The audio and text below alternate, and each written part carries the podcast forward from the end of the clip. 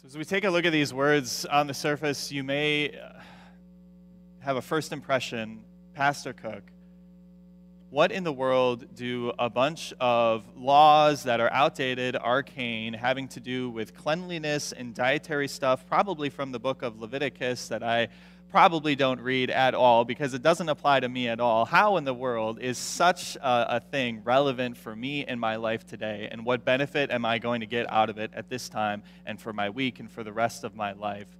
And I can completely understand where you'd be coming from because at the first look at this, this just seems like something that just does not apply to any of us today. Can we just go on with verse 24 and start there, maybe, perhaps? But when you dive into these words, these words have a profound meaning and teaching for our lives. Whether you are someone who is on the end of the spectrum where you love God and you're so religious that your worst nightmare would be, I missed a worship service, to whether you are someone on the other end of that spectrum, maybe saying, not really a Christian, not really into this whole Christianity thing, and I, I, I really don't know how it's going to be beneficial for me. And anywhere in between, these words apply to you, these words have meaning to you, these words have value to you.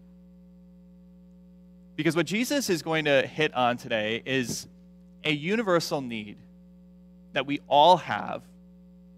And then he dives into the way that we're all by default prone to attack that need and try to solve that need and shows how it never ever works. And then he's going to show us the proper, real solution, the only solution that does work. And in order to get all of that out of it, what we have to do is we have to dive into some of these issues that the Pharisees had with Jesus and the subsequent issue Jesus had with the Pharisees. And it has everything to do with the issue they bring towards Jesus about these dietary laws, these cleanliness restrictions. They get upset with Jesus because he is allowing his disciples to eat food with defiled hands, that is, as Mark tells us, unwashed hands. They didn't do a ceremonial, ritualistic washing, and therefore they might be unclean. And that was a, a big deal in the day. And, and because Mark is writing to a non Jewish audience, that is, Gentiles, it's helpful for us because we too, Gentiles, we don't quite understand every single thing that they practice. So Mark gives us a little bit of commentary and insight. He says that now the Pharisees and all the Jews do not eat unless they give their hands a ceremonial washing, holding to the tradition of the elders. When they come from the marketplace, which by the way, at the end of chapter 6, that's exactly where Jesus and his disciples have just come from, they do not eat unless they wash. And they observe many other traditions, such as the washing of cups pitchers and kettles. One commentator even notes, he says about this um, that the Jews, uh, if a shadow of a Gentile falling across a dish or a plate, well, guess what? That, that dish, that plate is now considered unclean. Okay, what's the big deal about being unclean? Well, for the Jew, it was a huge deal. Because if you were unclean, that meant you could not worship God in the temple. You cannot enter the sanctuary, the, the tabernacle presence. You cannot be with the community of God until you were clean. It was a huge deal and especially in a crowded place like the marketplace, if your hands perhaps maybe touch something that was defiled, that was unclean, then your hands would be unclean. And then if you were going to eat, then, then your hands touched food that then went inside you. And guess what? You're now unclean and you can't worship. And so they said, okay, we have all these washings that we're doing to make sure that that doesn't happen to us. And not just the washing of our hands, but the washing of our eating utensils, if you will just to make sure we stay clean. So it makes sense then in verse 5, they would say, Why don't your disciples live according to the tradition of the elders instead of eating their food with defiled hands, unwashed hands? And it seems to be pretty logical, except there's just one problem. You notice what they said? Why don't your disciples live according to the tradition of the elders. Because what Mark wants to make sure his audience understands loud and clear is that if you were to read the Old Testament, the Torah, the law, and the prophets, and you were to try to word search, if you will, uh, what, what God has to say about ritualistic hand washing, ceremonial hand washing, what you would see is that he says very little about it. And what he does have to say about it is very nuanced to a specific audience the Levites and the priests. That is, the, the people who were the temple servants sacrificing, making these sacrifices to God. God gave them specifically certain ritualistic washings to make sure that they were clean before God as they served God, not all the Jews, as Mark points out. So, what happened? How did we get to a point where all of the Jews were doing these things?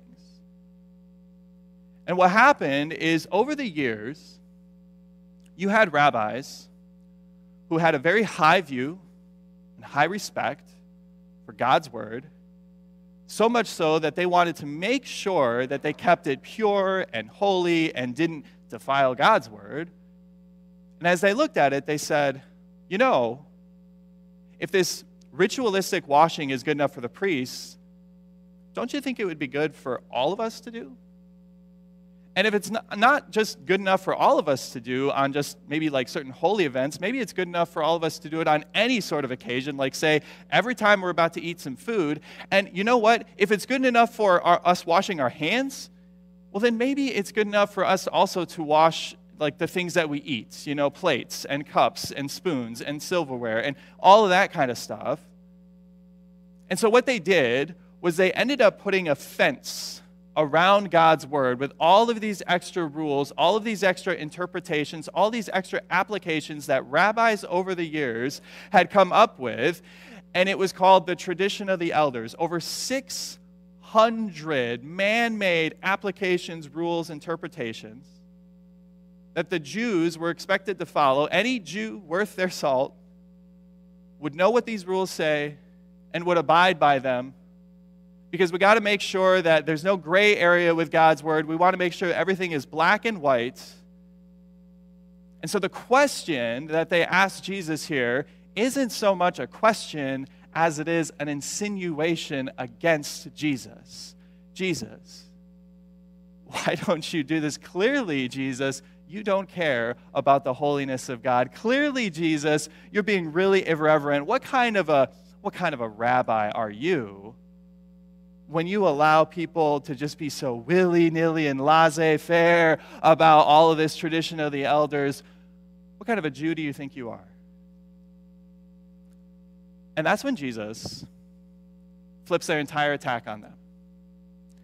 You have let go of the commands of God and are holding on to human traditions. And then he gives another outdated, arcane thing that you've probably never seen before an example of what's called Corban. And I'll try to uh, simplify it to, to make, have it make sense for you. The idea of Corban was that you would basically devote something to God. So let's just say you have your assets, your wealth, your estate, and you're writing out your last will and testament, and you devote it to God. That is, you devote it to the church, the priests, the Pharisees, the temple. So that is now Corban. All your stuff belongs there, but while you're still alive, you get to use it and enjoy it. But let's say mom and dad, as they got older and they can't work anymore, guess what? They need some help. And back then, there is no social security system, there are no government help programs. The kids were the, was the social security program. That's how you were taken care of. And God does have a thing, it's called one of his commandments honor your father and mother. We call that the fourth commandment. And so he said, Hey, son, we need you to help us out. And he would say, Sorry, um, I would love to maybe be able to liquidate some of these assets and, and help you out, mom and dad, except the Pharisees are telling me uh, it's Corban. I already dedicated it to them. I can't touch it. Sorry, I know God's word says I'm supposed to help you out, but they're telling me I can't do anything. What do you want me to do? See, they didn't just elevate their traditions to God's word, they even took their traditions and superseded God's word to the point they wanted people to keep the traditions at the expense of even one of God's divine commandments. And you say, okay, a little clearer now. Thank you. I understand that. So, what in the world does this have to do with me today? And there's any number of applications I could start off with and, and talk about how we do these similar things. But let me just share one, and I'll maybe exaggerate a little bit for dramatic effect, but let me use my own personal experience. Growing up, the church culture that I grew up in was a culture of your Sunday best. And what that meant to about eight, nine, ten year old little Kendall Cook was it was code for dress code in the church. And for a little boy like me, you know what that meant? That meant dress shoes, dress slacks, dress shirt with probably a tie, even if it was a clip on tie, and maybe you could coerce your mom to get away with loosening that top button, not having to wear a tie. Maybe you could wear a polo as long as it was a nice polo, but it was definitely tucked in with a belt that was probably twice the size of your waist, and you had to go around twice, right? That was probably what it was. But you know what I almost guarantee you was practically forbidden? Tennis shoes, jeans, shorts, a t shirt. You would never wear that. And here was the logic Kendall, doesn't God deserve your absolute best? Yeah, I don't think I could argue with that, absolutely. And Kendall, if the President of the United States was going to visit you, then wouldn't you dress up and wear something nicer than just maybe some sandals, some tennis shoes, some shorts, and a t shirt? Well, yeah, I'd I guess if I was going to see the president, I'd probably think a little bit more about what I'm going to wear. And Kendall, isn't God more important than the president of the United States? Seems pretty hard to argue with any of that, right? And so the logical conclusion is God will be way more honored if you dress up nice for him as opposed to wearing some comfortable, casual clothes. Seems like some pretty airtight logic. Nothing little 10 year old Kendall Cook is going to argue with that. There's just one problem with that logic. And you know what the problem is? It's not in the Bible. In fact, that kind of logic is the whole impetus for the Lutheran Reformation in the first place. Don't tell me something as if God Himself said it when God said nothing about it. Don't tell me something as if it's got this divine authority and bind my conscience to it and make me feel guilty if I break it when God doesn't say a thing about it. And if you're thinking, okay, so the takeaway that I'm getting is Jesus is against tradition, not so fast. Jesus is not against tradition. Actually, if we had time, I could show you all these instances where Jesus actually carried out certain traditions that they had. Every single one of us has our own traditions, has our own practices. And the point of those traditions and practices is meant to be an aid for your faith. It's meant to be a servant for your faith, right? Meant to help you. Uh, think about how you pray. I can almost guarantee you that the standard posture of 99% of us today, if not all of us, is this we fold our hands to make sure that our, we're not distracted. And what do we do with our heads? Why do we do that?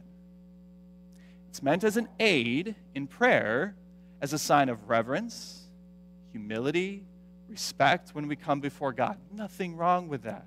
Very helpful. But do you know what the tradition of prayer was for the Old and New Testament Christians? They wouldn't bow their heads and fold their hands, they would lift up their hands above their heads as a sign of praise and surrender and lifting everything up to you, God, my thoughts, my requests, my attitude, everything to you. Looks a whole lot different. It's just a description of what they did. God never says, Thou must pray this way. And we have all sorts of traditions in a service like this. I dress up wearing a, an alb uh, with a stole and vestments. And what's the purpose of that? Well, it's meant to, to get you to think about Christ, the white purity, the white robes that He dresses us with. But in our other services and in other churches, There's maybe a little bit of a dress down factor. And if you talk to those pastors and if you dive into the reasons and rationale for it, they have very good reasons and rationale. I'm trying to show that I'm not a holier than thou kind of person in case someone gets the wrong impression. I'm trying to show some solidarity that I'm just a sinner and saint just like everybody else. Neither one is right, neither one is wrong. We do this with all kinds of things. The problem is not with tradition the problem is with what you might call traditionalism. When we take our traditions and we make someone feel guilty because they are not holding on to my traditions, my preferences, my way of doing things. That if someone shows up next to me in flip flops and a shirt and shorts and I roll my eyes and just think, geez, buddy, like, really? Come on. Like, don't you care about the holiness and respect of God? Don't you fear Him? Don't you revere Him? And just the exact opposite of that, by the way. If you're in a casual type setting and someone comes decked out in their Sunday best and they sit down, maybe they even cross themselves, and before they talk or anything, they just bow their heads and have a prayer for, for a couple minutes in the pew, and you look over and you say, Who's this stiff? Man, come on, this stuffy guy. Doesn't he care about the love of God at all? This guy's probably already judged me. And what are we doing? We're already judging people based on our own traditions. You see how that's two exact sides of the same coin of traditionalism?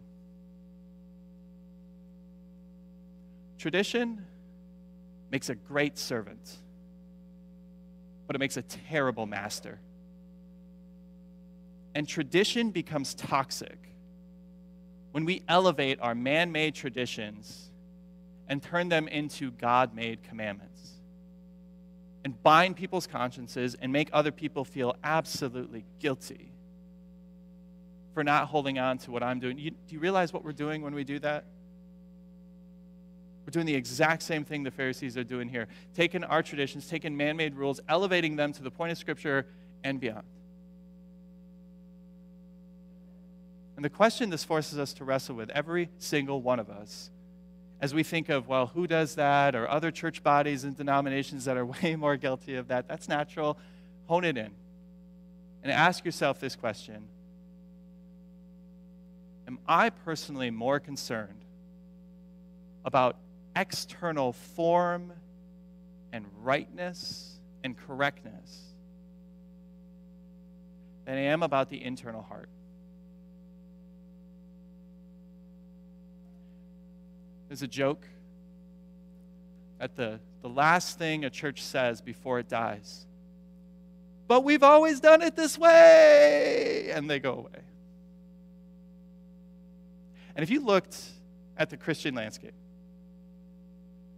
you would see conservative, liberal churches that have beautiful buildings, familiar phrases, historic liturgies all the way around, but on the inside, there has long since been any sort of spiritual life, Christ like love, and attitude, and gospel activity going on. Just like we see happening to the Jewish religion at this point. And that's why Jesus' response is so clear and so blunt. Isaiah was right when he prophesied about you hypocrites. As it is written, these people honor me with their lips but their hearts, the thing God wants, is far from me. They worship me in vain. Their teachings are merely human rules. Now, every time Jesus were to say this to the Pharisees, this is the kind of statement that got them ticked to the point where they wanted to kill him. And put yourself in the Pharisees' shoes. I know it's a little scary, but do that for just a second. You, can you understand why they'd get so mad? What do you mean it's just lip service and our hearts are far from God? Show me anyone else in the entire Jewish nation who is more zealous for God's word. Show me anyone else who is more concerned about the integrity of God's word and keeping God's word and being obedient to all of his commands. How could you call us hypocrites, Jesus, when we look so zealous, when we are so zealous for the word? And that's actually a great point. And Jesus' answer to that has everything to do with not the what they were doing, all these tradition of the elders and, and elevating it to the authority of God Himself, but why? Why were they doing this? Why did they set up all these? Why did they set up all these cleanly laws, dietary things, and, and add on to what Scripture had said? Why?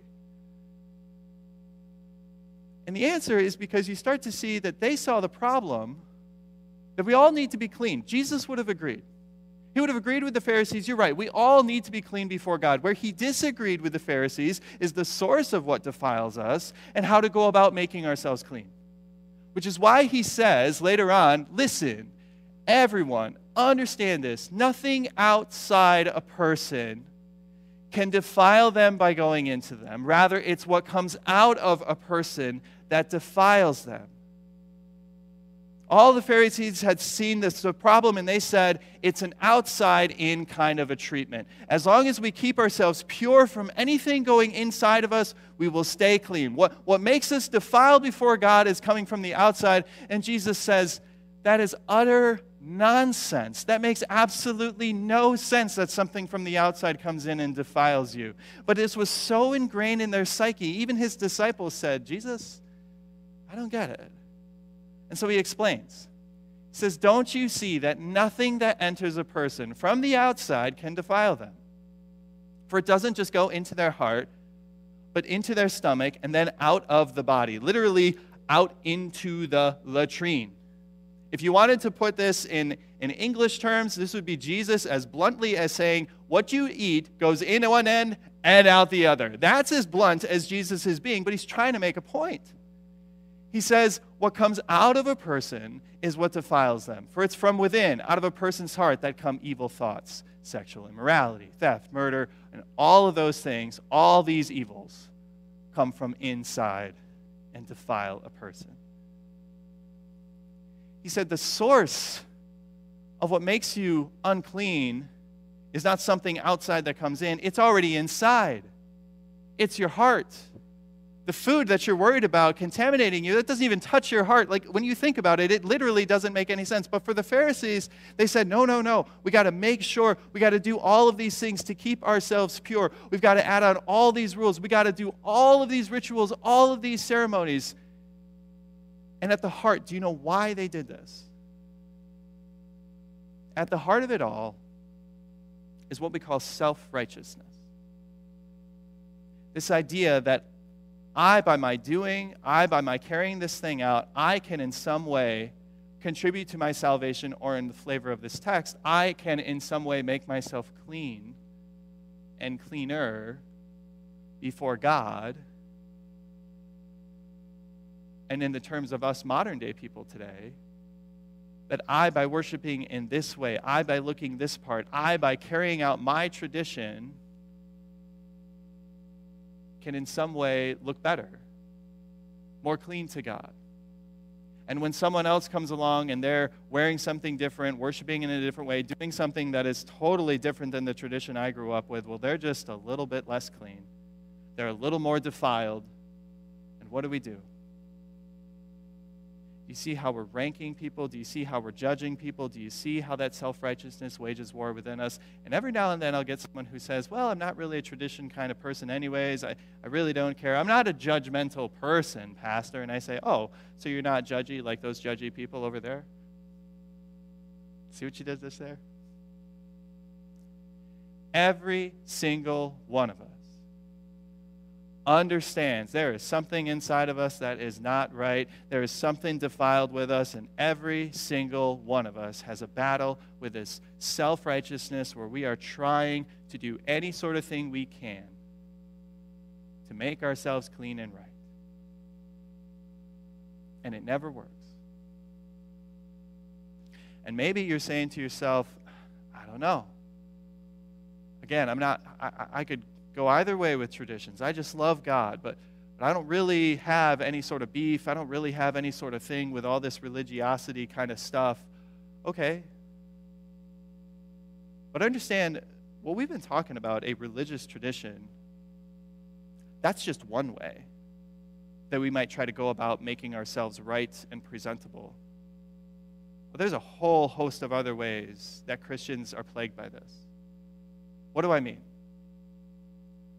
Why is it that some of us are so obsessed with beauty?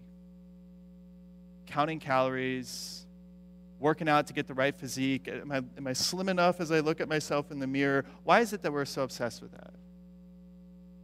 It's because some people think I've got to present myself in such a way that is so beautiful and so attractive that I can validate myself to the world because I feel inadequate. And that's why I'll take 20 selfies before I post or text a single one to my friend. And even then, I've got to make sure it's just right, and I let AI on my phone fix it for me. And then, even still, I put a filter on it so it's even better because I can't imagine someone seeing me with a bed head or in my pajamas. Oh, there's a reason why they call it cover girl, right? It's meant to cover what's there, girl, right? Why do we do that?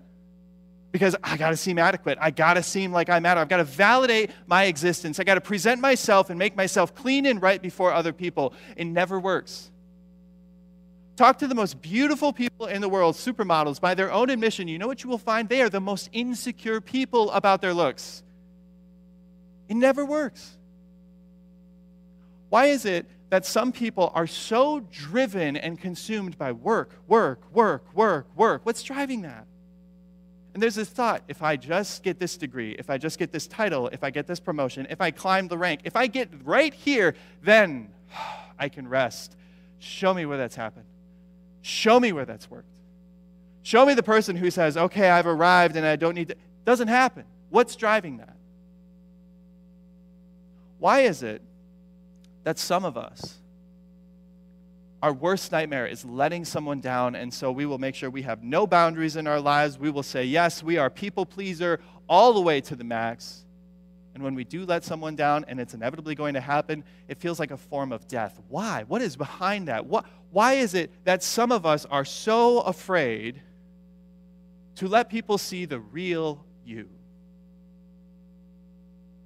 Why is it that some of us are so terrified of letting people in that we have to control exactly how much of the real us we see? And we always put this polished, varnished version of ourselves out there. In our growth groups, we have a, a principle about them the real you, not the Facebook you. And yet, when I ask a question, let's say we were talking about greed, and one of the questions the group leaders ask their groups is So, how have, has greed been uh, prevalent in your life? We're talking about idolatry, what are some idols that you've suffered from this week? You know my group leaders consistently tell me on a regular basis? Yeah. Those questions, sometimes it's like I get crickets when I ask those questions. Why is that?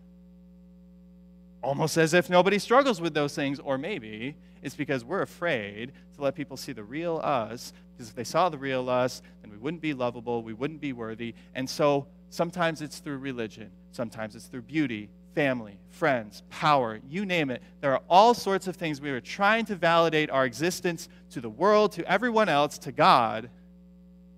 We're trying so hard to clean ourselves, an outside in approach and it doesn't work.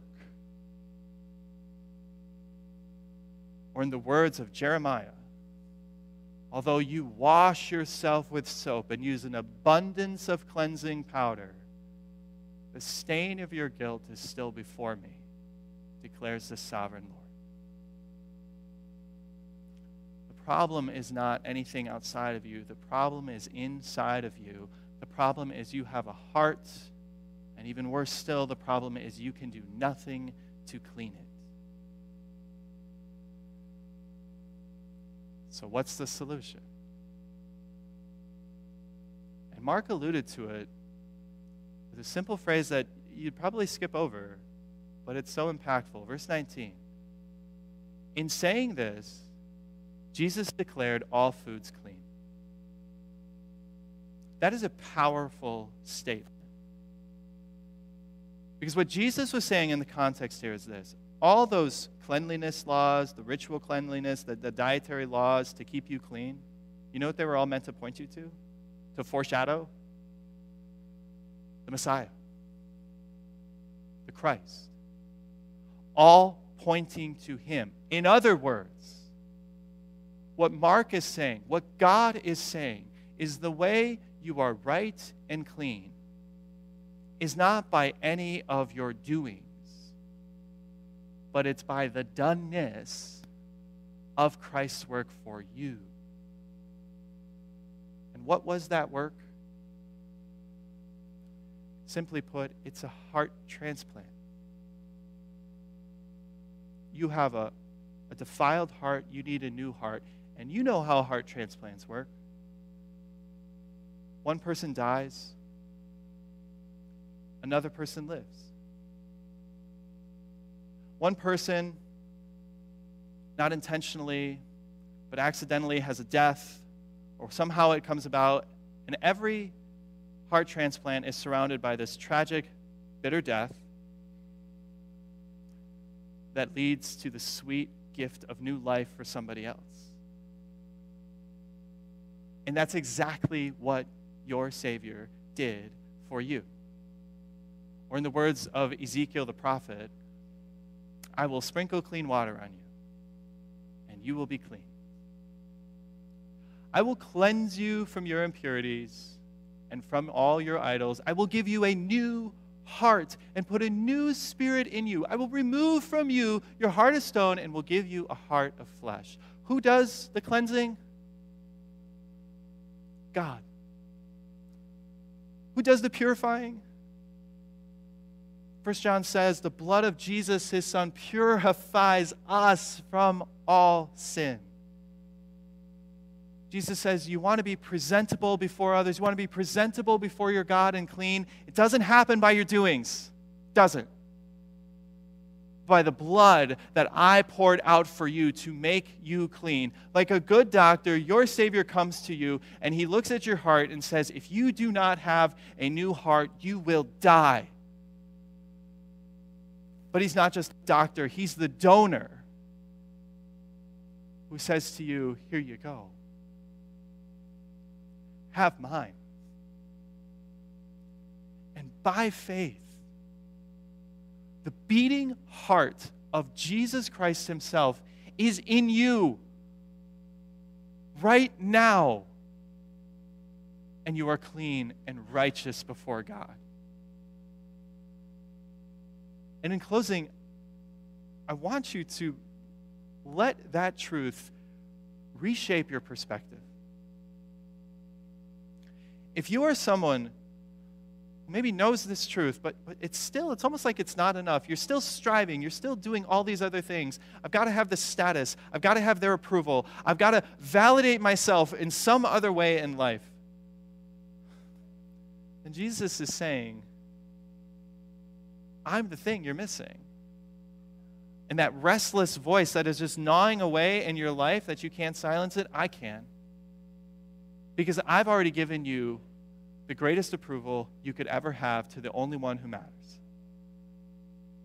If there's a part of you today that says, I know this truth, but you know, I still feel so guilty and so burdened by this thing I did or didn't do, then Jesus says, I have forgiven it as far as the east is from the west. I have cleaned your heart, I have removed it. It is no more. Be at peace because it is well with your soul, because I say it is well with your soul. If you are someone who has been burdened by all these religious doings and things that you grew up with, or, or things that you were constantly doing, and you're, you're constantly feeling pressured, and you would have to say it's not out of desire or want, but it's out of obligation, it's out of a sense of duty that I have been doing these things, a sense of fear that if I don't do these things, God is going to be mad at me and smite me. Then, in the words of this poet, lay your deadly doings down, down at Jesus' feet. Stand in Him, in Him alone, gloriously complete. Lay it all at Jesus' feet because it is all done for you. And enjoy the freedom that His heart gives to you. Let's pray. Heavenly Father, your servant David once prayed, Created me a clean heart, O God, and renew a right spirit within me. And Lord, you answered that prayer by sending your Son Jesus, who makes us clean and gives us a brand new heart.